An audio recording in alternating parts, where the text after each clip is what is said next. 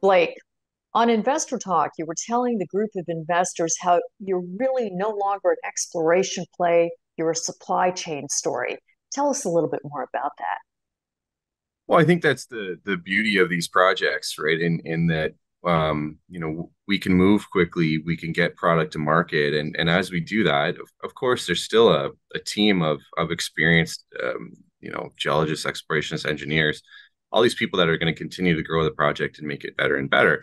But the the projects are doing well. The market is interested in the lithium space because they want to know how they're going to get the product, uh, you know, to the EV market, to the battery market. They want to know how are these global initiatives and zero emission initiatives going to work. Um, and so these projects are really problem solving uh, a supply chain issue. And and so for us, it's it's always going to be about looking to be opportunistic and grow the project and all that kind of stuff. But the story will grow and evolve into less about you know what every single drill hole update is because we can assume they're good. You know, it's a great belt. It's a beautiful district, and we're going to find more and more. That's kind of a foregone conclusion. The question will be, you know, who's going to take the material? Where is that going to go? How is that going to supply that industry? And you know, how are we going to be a, a cog in the wheel? And, and, I think that's a that's a, a more compelling story. Um, and and and I think you know, answering that question earlier was about how do you deal with the Lassonde curve? How do you deal with the typical engineering issues and and and development issues? Well, the question is you don't spend a lot of time in development. You don't spend a lot of time building these projects. You get them up and running and you feed to the market. And and and the questions are no longer well, what are your cost overruns going to be, or what you know, what are your timelines going to be? It's they're they're you know, it's going to be on time. It's going to move quickly, and it and it's going to feed a, a starving market.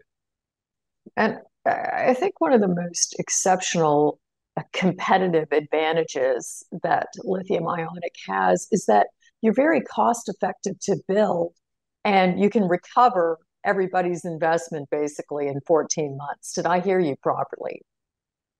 Yeah, that's right. I mean, so and and that's again using heavily discounted pricing for our engineering study. We we put out that PEA, you know, to, as a moment in time, but it's a 1.6 billion dollar US post tax NPV. It's 121 percent post tax IRR, and it's a 14 month payback. But you know, I'm, I'm more bullish on where lithium pricing is going to go in, in 25, 26. You know, I don't believe that we've solved this solved this supply problem, and and that you know the whole world is going to move to a different form of of uh, you know EV and, and battery storage, and that we've just we solved that in a year.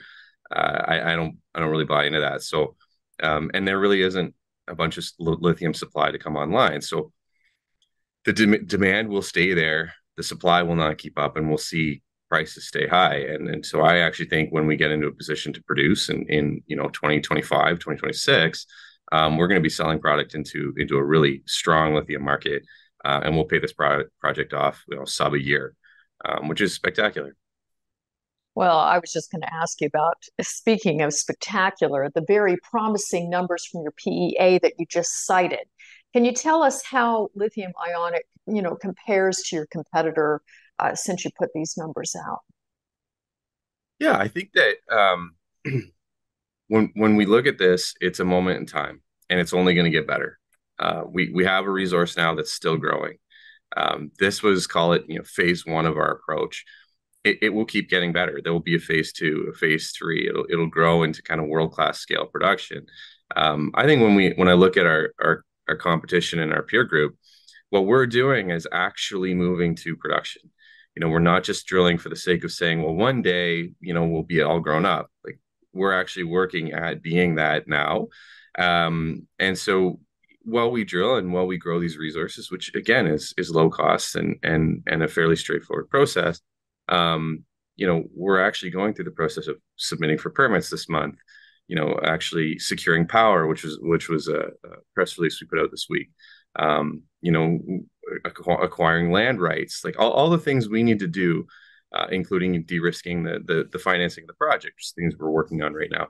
These are all the things we need to do, get in line and and and get in place to be able to be in a, a, production scenario faster than all of our peer group. And I think that's going to separate us, particularly as this lithium market bounces back, um, although it's still strong. But as it bounces back from you know where it was a couple months ago, um, we'll we'll be in uh, you know a, a league of our own because there just won't be more projects coming online at the same time. Let's talk about your future projections. So you've got a definitive feasibility environmental impact assessment anticipated by the end of the year.